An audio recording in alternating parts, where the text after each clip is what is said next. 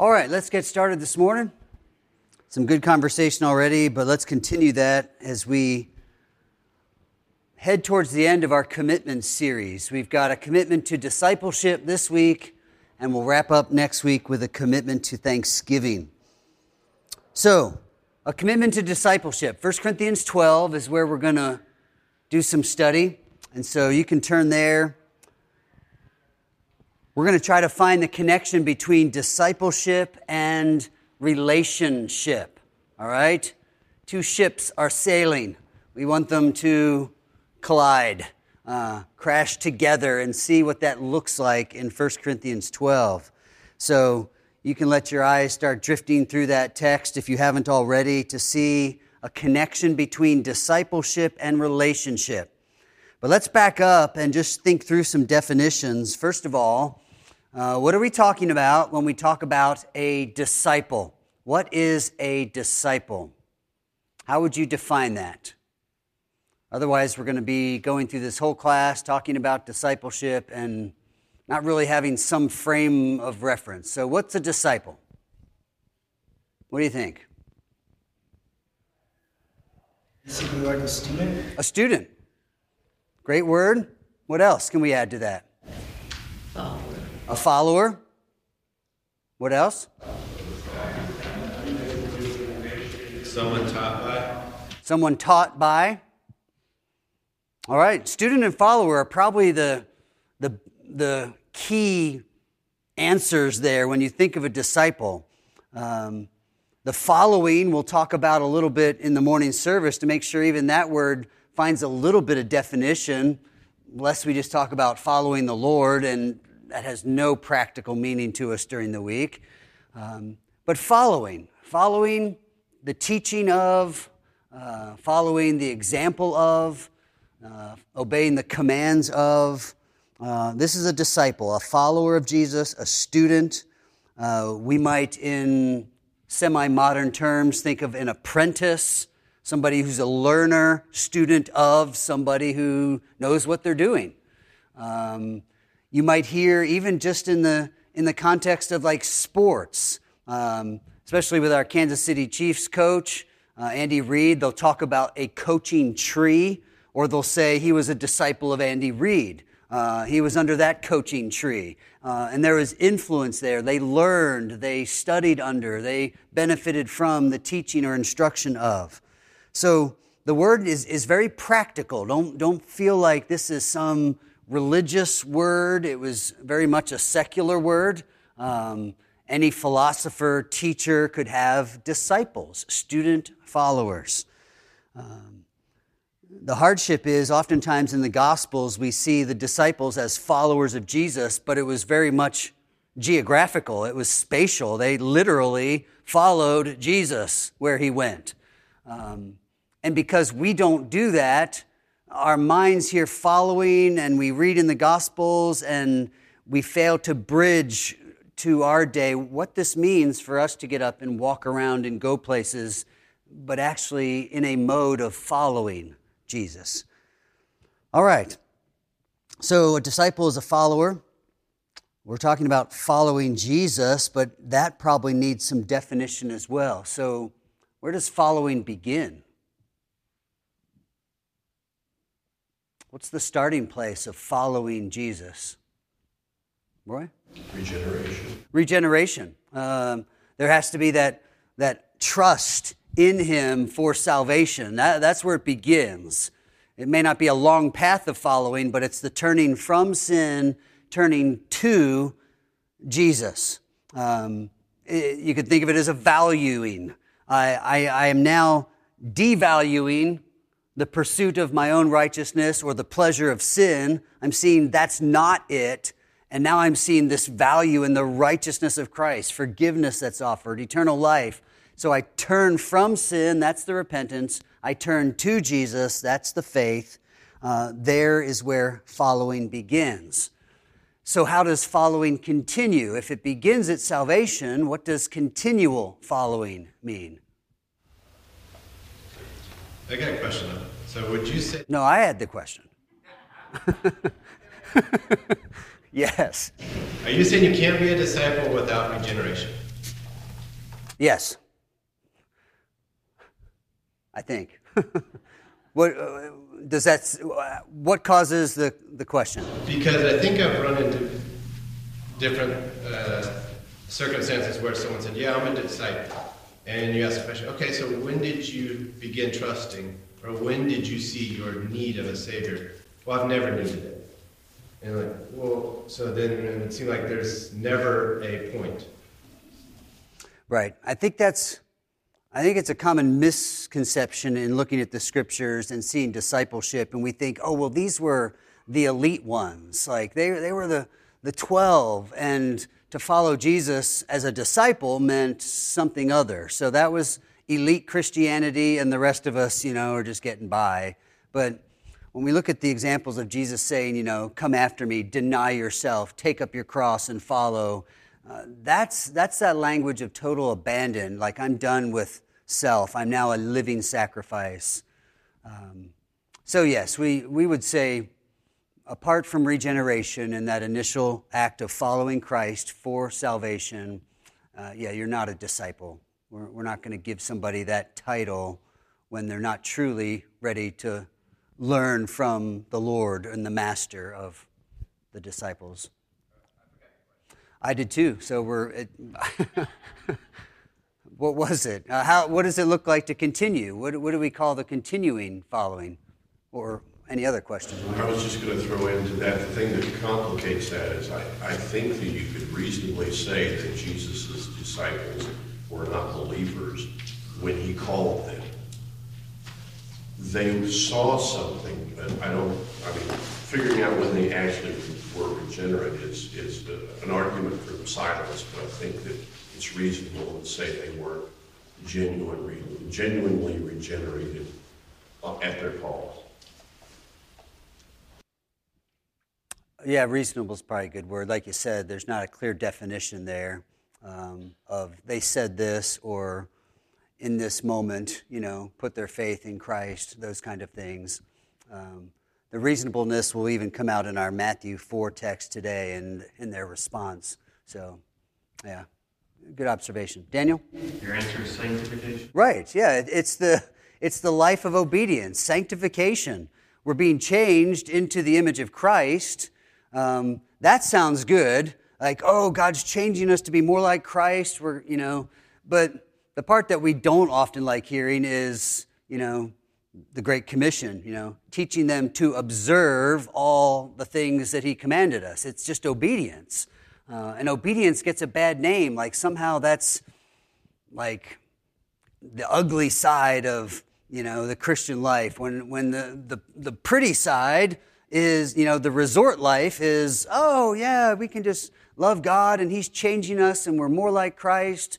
Um So you look out the front door of the resort, right, and it's beautiful and lush, and then you look out the back door, and it's the rest of the town that's, you know, in poverty, uh, and that's obedience, right? Oh, we don't want to look at the obedience stuff. No, the reality is to be a follower of Jesus Christ is to be trusting him for salvation and then to be obeying him in this process of sanctification. Yes, he's changing us, Philippians one six, that's his promise. He is going to keep on working on us to bring us to that perfection um, when Christ returns. But we have a part in that, uh, and that is to yield to the Spirit and to do what he says. So a disciple is a follower of Jesus. Following is trusting for salvation and obeying in sanctification, uh, and we call this whole life of doing that discipleship. It's the life of being a disciple. Uh, that's the part we want to look at because there are really two, two contexts where this discipleship, the life of following Jesus, happens. One we could call personal. You know, you get up in the morning or before you go to bed at night, you're reading your devotional book. You see a reference there. You're reading the scriptures, and then you're reading some thoughts on that. Or, you know, uh, you're spending some time in prayer. Maybe you can sit in a chair by the fire early in the morning and pray, or maybe it's on the road heading to work and things are in your mind and you're kind of telling the Lord you need help with these things. That, that's your own kind of personal following. You are making this effort to be what you should be, to obey as you should obey. Uh, it's kind of the, the battle in your own mind, so to speak, uh, to do what the Lord wants you to do. But then there's the, the corporate sense of discipleship, because the Bible does tell us, you know, go into your closet and pray, or pray without ceasing. It does tell us to be people of the Word. But then it also says you, doing that as a personal follower of Jesus, are dropped into the context of all these other people trying to be followers of Jesus. And it, the design is that you all help each other. You start drawing lines of connection to all the people that you're engaged with for spiritual benefit. And now you have the New Testament teaching of the church with all the instructions of the one another's that demand that we be relational in our following of Jesus. So we would say, not only can you not be a disciple without regeneration, trusting in Christ, nor can you be a disciple purely on your own. There's an element of discipleship that is very much up to you. Nobody can make you, you know, treasure spiritual things. The old adage, you can lead a horse to water, but you can't make him drink, kind of thing. So we're saying, yes, that's great that you're doing some things on your own, but that is not the sum total of discipleship. You don't get to check the box unless you are personally following, I follow Jesus, and you are corporately working at discipleship. I follow Jesus with others. They're helping me, uh, and I'm helping them. Sometimes they're grabbing me by the arm and saying, come on, let's go, a little better. And other times I'm doing that to them. But we're following Jesus together. And it's that together, that corporate element of following that I want us to look at this morning. Uh, because we know from the Great Commission, it's, it's a constant chain of relationships. You be a disciple, yes, but now you make disciples of the nations by baptizing them. That's, they identify with Christ. That's that first step of following. And by teaching them to do. That's that second step of following. So it's a constant chain of relationships. I follow Jesus, but I help someone else do it. Now they are following Jesus and they help someone else. And it multiplies down the line with every disciple made. They are relating to someone else, telling them what Jesus has said, and here's how we try to live that out. So the Great Commission is not accomplished by individual discovery and self-study. Rather, it is relational in its design. God could give everyone truth individually. He could reveal it to them and not need any of us to ever share the good news. But that's not the plan that he implemented. Um, he implemented a plan of you have the truth. Now, by the Spirit's leading, so that power's there, and it's there in the Great Commission. Jesus said, all authority is mine, and I'm sending you to tell others. So the power flows through you, but Jesus said, I'm, I'm counting on you. You're my plan for others being discipled. Now, we're not saying God never, in his own providence, intervenes and without anybody sharing the gospel doesn't just assault someone with truth. Um, at least Paul on the road to Damascus is a is a case in point. Not that Paul never heard from anyone else, but God said, okay, I'm stepping in here for a little extra care.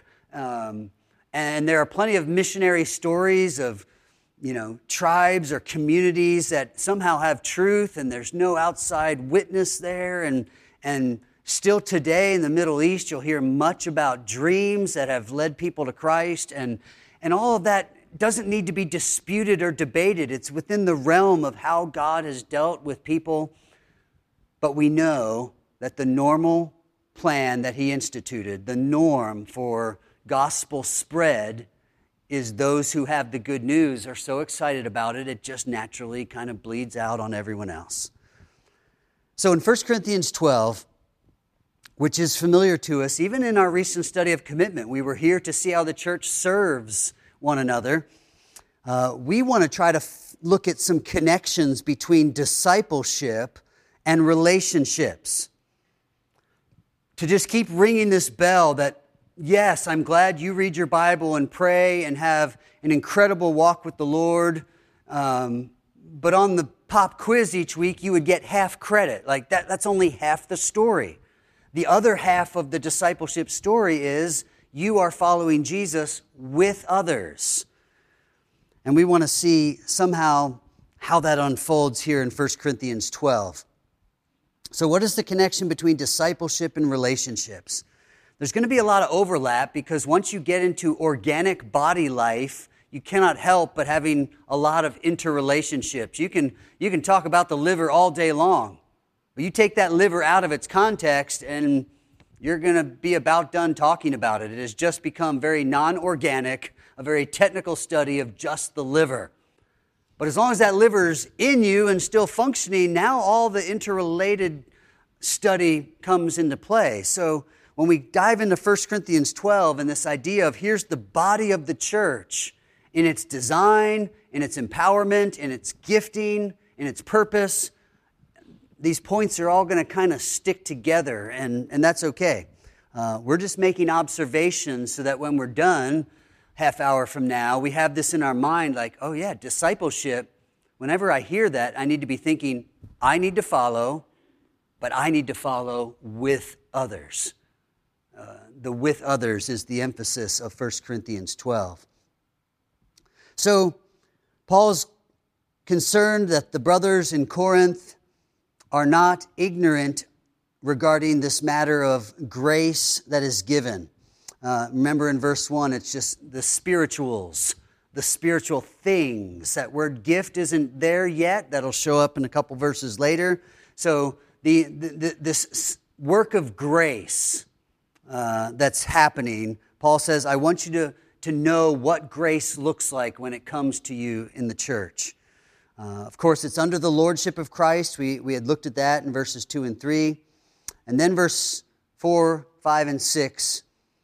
There are varieties of gifts, but the same Spirit. Varieties of service, but the same Lord. Varieties of activities, but it is the same God who empowers them all in everyone. And I want us to just think on that for a moment. God empowers all the gifts, services, and activities of the, all those in everyone. All the gifts, all the serving, all the activities in everyone. A double universal statement, uh, making it absolutely clear that everything that happens in the lives of disciples in the church is God's design and by God's power. So we start in, in thinking of discipleship and relationships, we start with the premise of God's designed help in others. In other words, I'm telling you as a disciple, you need to relate to people in discipleship. You follow Jesus with others. And our first premise here is that God has designed that His help come through others. That means you can go to your prayer closet and beg God for help in victory over some struggle you're having, and you might hear nothing from God because He wants you to read the Bible and see in First Corinthians twelve that He's designed the church to be a help to you. He might be saying, I don't have anything else for you. I've given you the help, but you're ignoring it. I've poured out my grace through this means of my church. Holy Spirit-empowered believers with gifts for the common good of the body, and you're treating them like they're irrelevant, they're useless. Why are you praying for help on this matter when it's all around you? Those would be like the, the, the hard sayings of Jesus, to quote a book title uh, of an author that goes through the the Gospels and finds things Jesus said, and like, man, that, that's hard to hear. Like, you got to grapple with this. But the reality is, we read the Scriptures and we see how God wants to work, then we set it aside and we think, I don't know why things aren't working, and I just need to pray and ask God to help. And it's like, we've just undermined the doctrine of the sufficient authority of Scripture, that it's all that we need for life and godliness. So come to the Scriptures and realize that God has designed that His help would generally, and we could probably say most often, come through the means that he has unfolded in Scripture. And in First Corinthians twelve, that is in the church. So do you assume that others in the church are God's help for you? Now, I mean, we know, right? Christ is our all in all. So yes, he is our help, but how, how do we get there? How do we love him more? How do we obey him more? And the Bible says that that's because the church is there. It's provoking you to love and to good works, exhorting you, challenging you, rebuking you at times. So do you assume that the great answer for some of your trouble, some of your need, is sitting in this room right now? And that more answers and more help are going to join us in the next hour. And maybe you need to start having conversations and asking people, you know, what have you seen in the Word lately that would help me with? And you lay out your scenario. Because if they don't have an answer for you, they can go home and think on that too. What does God's Word say about, you know, dealing with a meddling mother-in-law or something, right? Does the Bible address that or not? Like, those are things that can weigh heavy on you if you've ever had a meddling mother-in-law. But the reality is there must be some kind of answer. And if I'm reading in, you know, Jeremiah for my Bible reading or something, I might not find the verses on mother-in-laws.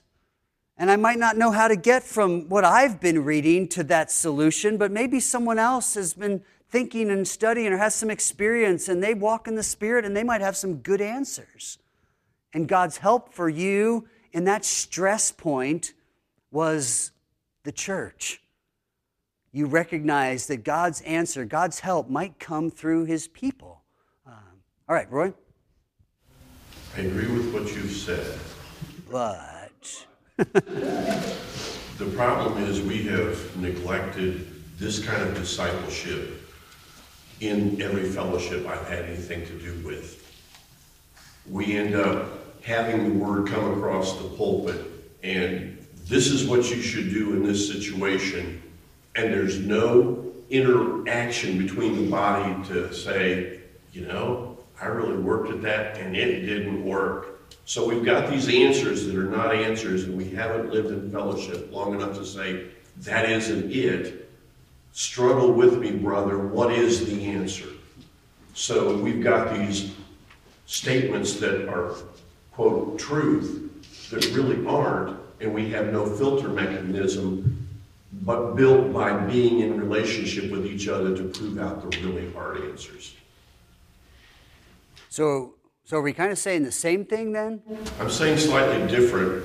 The answer is in the church, but you may not be able to find it. You may have to wrestle with brothers and sisters towards it. Sure. Okay. Um, yeah, I think that's the I think that's the pooled collective wisdom of Spirit-filled believers. Um, no one person may have the exact right answer, but the idea there is we're we're going to find the help, even if there is no fixing the mother-in-law problem, right? Because we all know there are plenty of problems, and we're picking on mother-in-laws.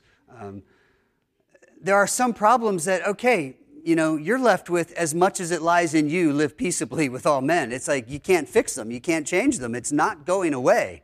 So then the help in the body becomes not, well, here's how you can fix that. Tell her this, and I'm sure it'll all work out. Well, maybe it won't. But how can we now address your heart and your response and your faith that God knows you're stressed out by this? But now, that's why we're saying ultimately, yes, God is our help.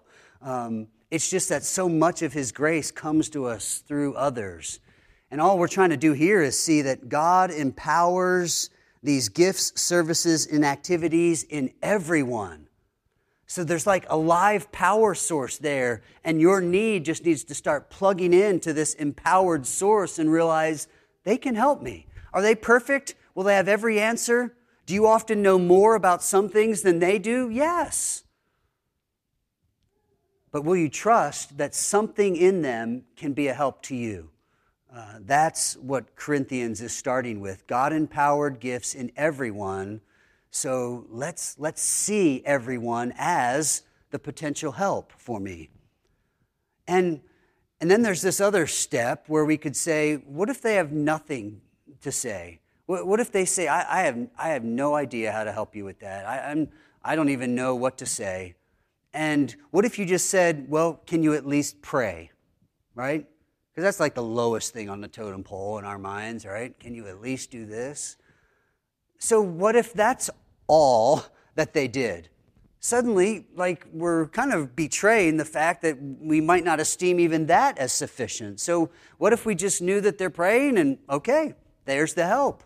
There's the answer. I can press on. Uh, let's see that God has empowered all the people of His church to offer something for us. I saw a hand somewhere. Uh, yeah, Jared.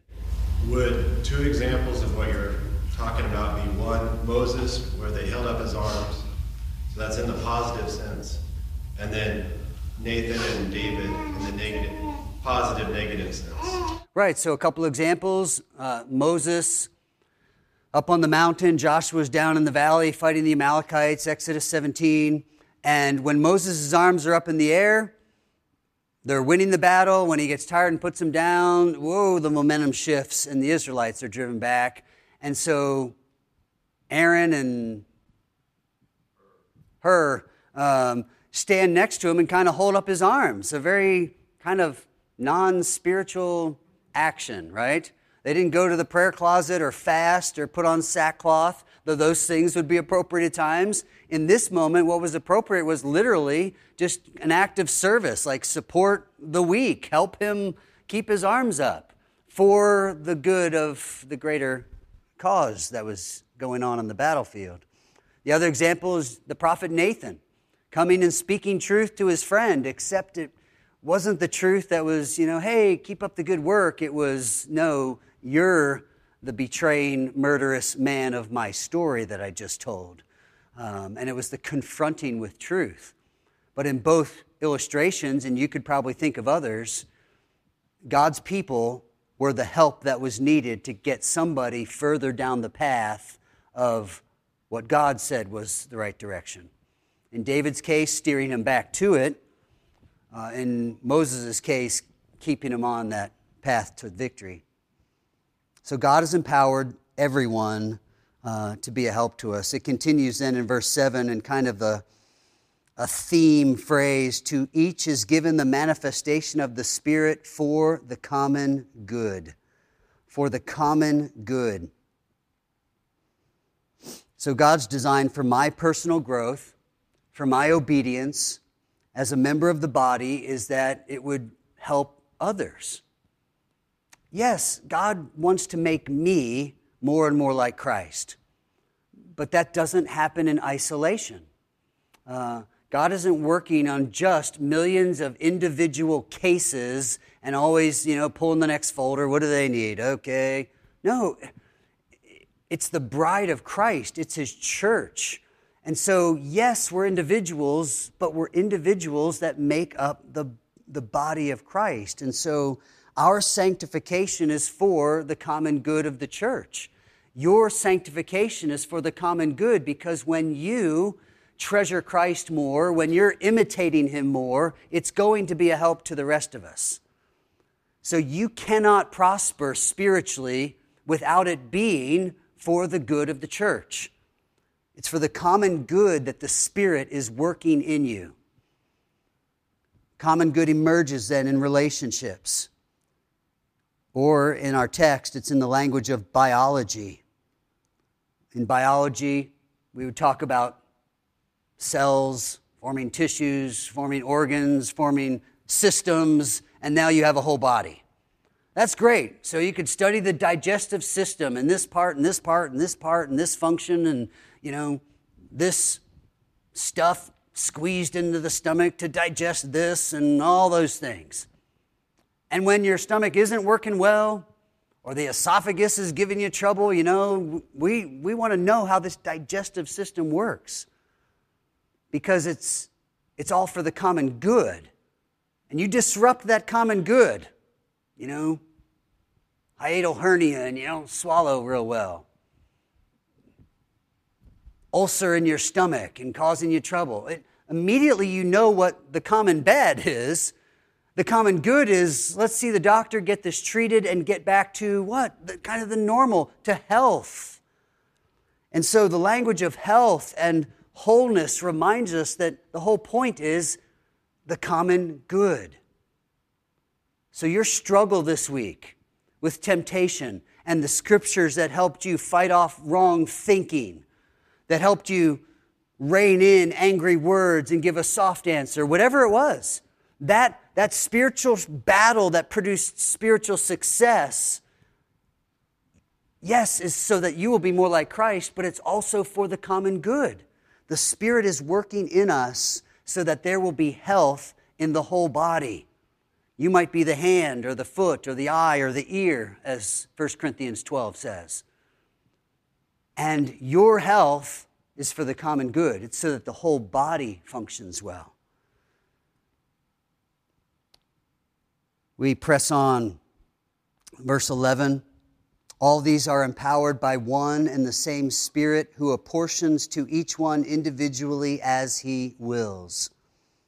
Here's a new description, but it's not unlike what we've already heard, but now it's very clearly that in the will of God, by the Holy Spirit, um, he has designed our individual strengths for the common good, so we're, we, it keeps steering us down these paths of thinking, yes, individual, variety of gifts, variety of services, variety of activities, but for the common good, the individual as part of the whole. And now we see this is God's will. Not merely independent success in the Christian life, but the whole body prospering. Ephesians four says something similar. God gave gifts, so same kind of language, the apostles, prophets, pastor, teachers, evangelists, and he did that so that the whole body now would be equipped to do the work of the ministry and so that the whole body would grow up into that measure of the stature of the fullness of Christ. He's not looking for Paul in all of his spirituality to race on ahead and leave everybody in the dirt. Oh, look at that man, Paul, he's awesome. No, the whole point was, no, equip the church so that the whole body grows up into him. It's a collective growth. Christ does not say that he wants to present you individually. His highest end is to present Adam faultless before the throne with exceeding joy. No, it's the bride. It's the whole church.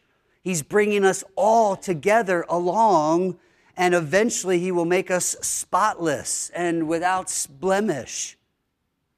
But that's all of us. It's not, look at me, I finished ahead of you. It's not enter into heaven and the presence of his joy looking back saying, look at those bums back there. You know, they had a lot more work of sanctification to do. I was way ahead of them. That's not the nature of heaven. The nature of heaven is Christ and what he's done for me.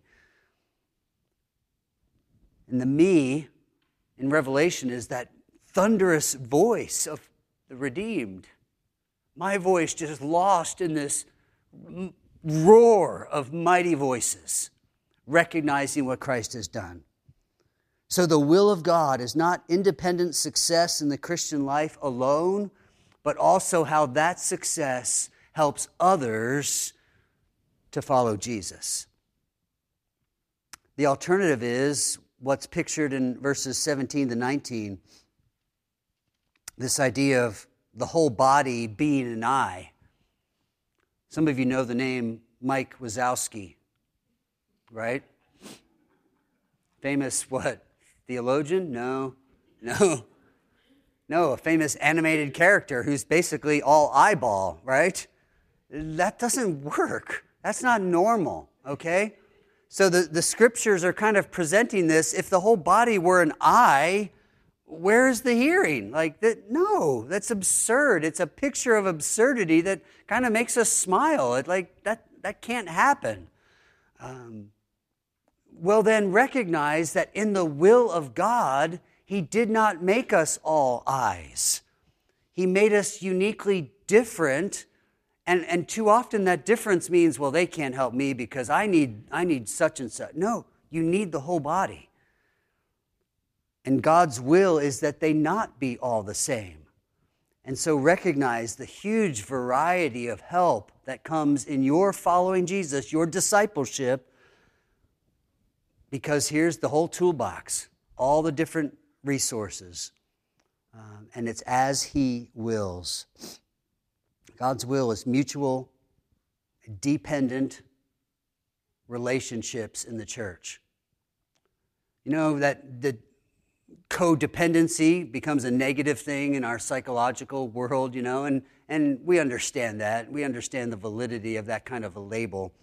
But just know that biblically speaking, and not using that psychological example of what a codependent person would be, um, in, in a biblical sense, we are supposed to have a spirit of dependency on others.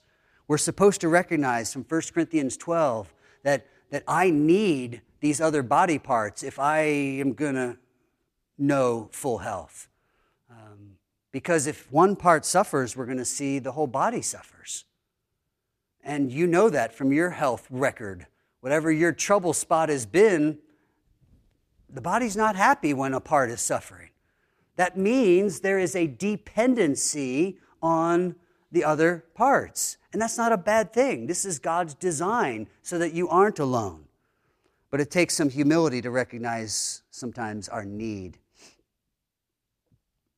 We see really fourteen to twenty-six, the whole, the whole argument there of illustration from a physical body is just reminding us of the general word health. So we had nine different men do the nine different chapters of nine marks of a healthy church. And that's a fitting description.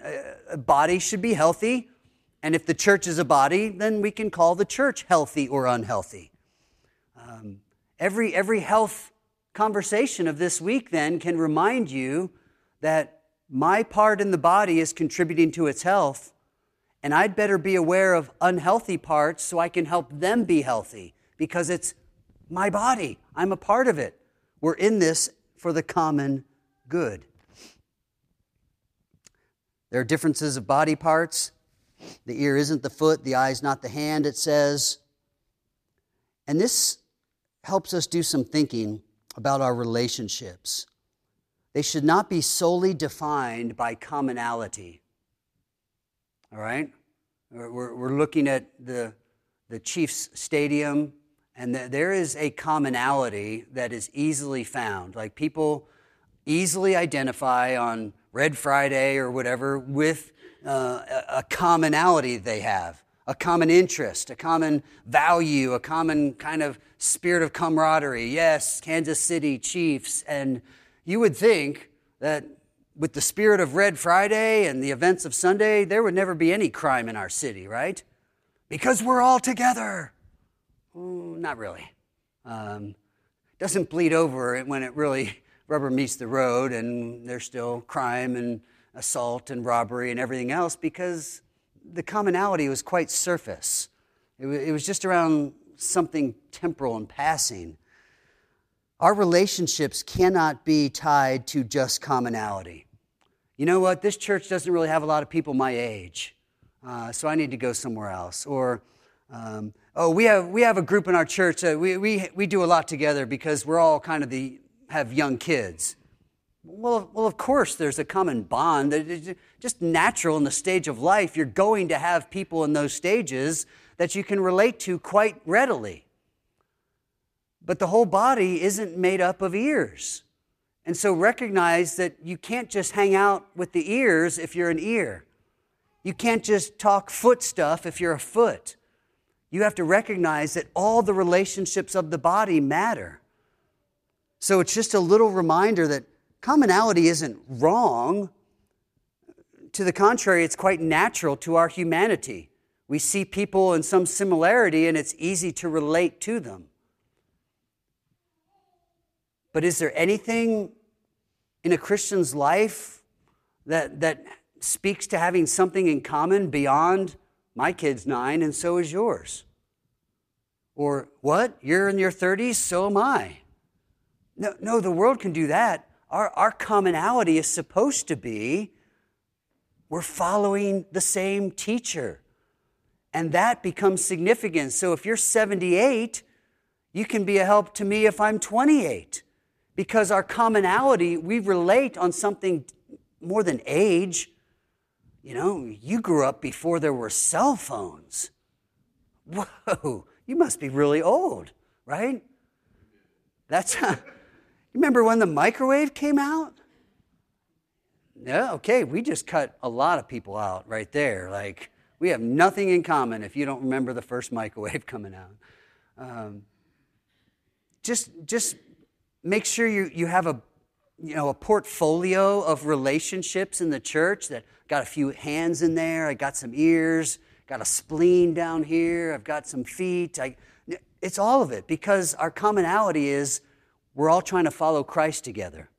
And the different ages and abilities and interests and stages of life, all of that is natural and you're going to have that easily. The text is reminding us, you got to work hard lest the animosity starts building up. And you start hearing that in the text where one part says, well, if I'm not this, then I, well, fine, then I just won't, I guess I'm not appreciated. And no, no, don't stop finding what's in common and therein lies your security. Instead, recognize we're a body. We're all in this together. Those differences are okay. They're designed. They're good. Uh, our bond is more than just temporal th- things. Let's go deeper than that. Verse twenty-one and twenty-two, the eye cannot say to the hand, I have no need of you, nor again the head to the feet, I have no need of you. This is interesting because this defies the physical body. The brain does not function this way. You, you talk to soldiers or somebody with a bad injury, and they have to choose to allow the doctor to amputate. And it is a psychological battle. You know, the foot can be mangled. I read the, the long story of Alex Smith, the once Chiefs quarterback who snapped both the bones in his leg when he was tackled in a game. I mean, we're talking dozens of operations. There was nothing left of muscle on his leg by the time the bacteria ate it away. He literally had a bone, and they had to graft muscle and tendon and ligament to rebuild a human calf muscle. At one point, they were, they were asking him if he would let them save his life and amputate his leg, and, and he couldn't do it. Death is staring him in the face, and he could not make the choice to sign a paper and say, cut it off. So Paul is saying, in a sense, this is unnatural that we look around the crowd at our church and we disdain certain people because they're different. It's unnatural for us to say, well, I'm sure they could never be a help to me, or I don't know what their problem is. I don't even know why they come to this church. It's unnatural for the head to say, I don't need the foot. It's completely unnatural. It defies our the, the way God has made us to, to want to be whole and well. So we can't do that, Paul's saying. It's unnatural. Verse twenty-two, on the contrary, the parts of the body that seem to be weaker are indispensable. They're for the common good. So on the contrary, this means that at times uh, we need to hear this rebuke or we need to feel this personal accountability in the relationships of discipleship. Some of you are prone to think, for various reasons, not even all sinful, it may just be the way you are, that you just don't need people. It could be, you know, the, the stereotypical extrovert-introvert, and you just think, well, I just, I don't, I just don't need people. It could be prone to sinful arrogance. I'm better than they are. They can't help me. I've been a Christian a lot longer. Could be the, the pastoral, like, oh, I don't have any problems, so I can't, I can't say I have a problem because I'm supposed to be better than you. There could be a lot of influence as to why we would say, I don't, I don't need anybody. It may just be our pride. We, we want to appear like we're well. So even when the need is obvious and people are begging us, hey, how can I help you? What can I do for you? And we find ourselves saying, I'll be okay. I don't need anything. That sounds quite harmless, but the Bible answer is, oh, to the contrary, you do need them. So don't find yourself saying, I, I don't need people, or I, I don't know if they could really help me. To the contrary, they can. That's God's design. You need relationships in your effort to follow Jesus.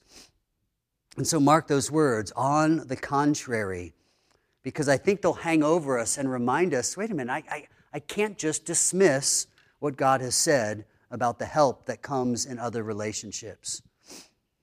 God builds on that in verses twenty-four and twenty-five by saying he has so composed the body that there may be no division. He has so composed the body, verse twenty-four, the purpose in verse twenty-five, that there may be no division in the body. He got it right. He designed it in such a way that there would be no division because every part is necessary and every part is for the common good. You know, scientists still kind of struggle with a couple of little parts of the body, like we're not really sure what it does. We keep taking out the appendix.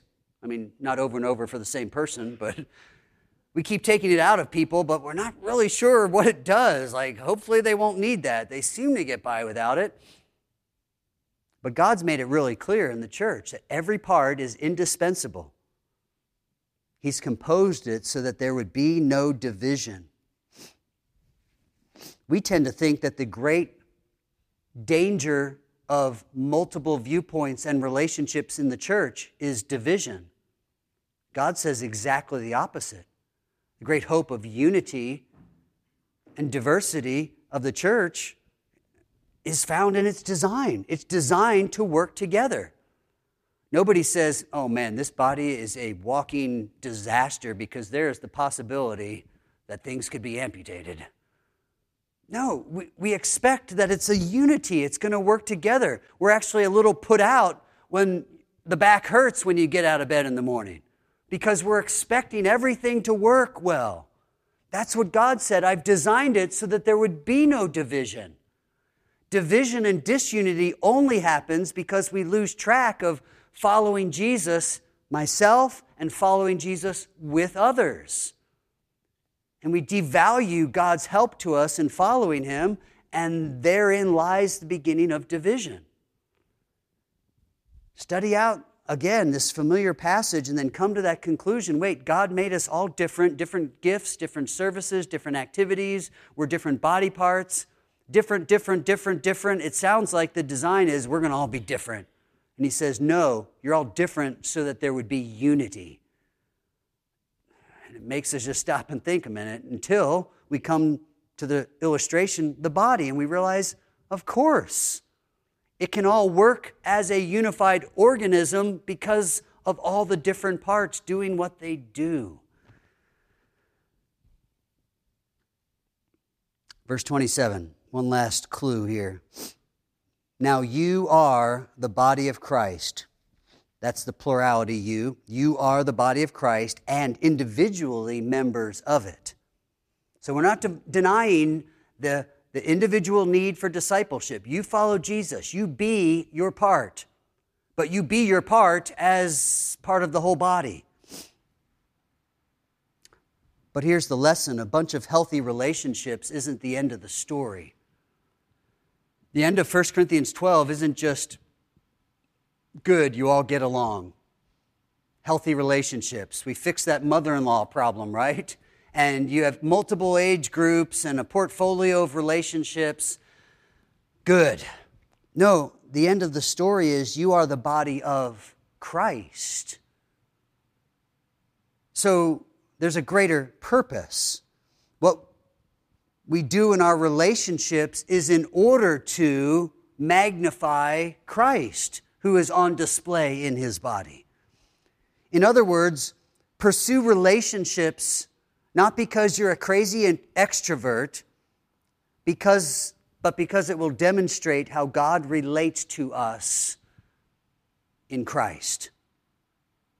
God sent Christ to us, yes, so that we would follow him in salvation, so that we would follow him in our sanctification, so that we'd become more like him. And in doing so, our following of him, we're helping others to follow him. So why is it all about him? Because that's what God said he was going to do. He's going to work all things for our good, Romans eight twenty-eight. Well, what is that good? The good is that we would all come to this conformity to his son, the very next verse says. God so loves his son that he has decided that he's going to make all of us look exactly like him. If not in this life, then certainly when Christ returns. First John even says, when he shall appear, we shall be like him, for we will see him as he is. That's the fulfillment of Philippians one six. He who began the good work will complete it in you in the day of Jesus Christ. When he appears, we'll be like him. We'll see him as he is, and then we'll glance quickly to ourselves and realize we're the spitting image. We've put off the corruption, the sin, and now we're like Christ. Finally, battle over. But until then, we struggle to follow Christ, but we do it together in relationship. The foot just can't run on ahead. The ear doesn't go on. The eye, no, the body does. So labor this week. Commit to discipleship. You follow Jesus, but know that you're called to follow Jesus with others. Take someone with you, and maybe once in a while, let somebody else take you with them. But let's get on down this road together. Heavenly Father, thank you for your word. Uh, this is a familiar passage, but it, it freshly stirs us up to see one another in this room as good gifts, your gifts to us.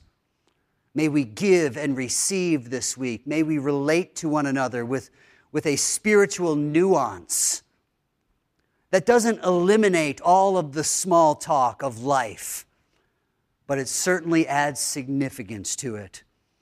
And so take us to that level of spiritually helping each other to follow you. Uh, and we ask this so that the one that we're following would be exalted, Jesus, in whose name we pray. Amen.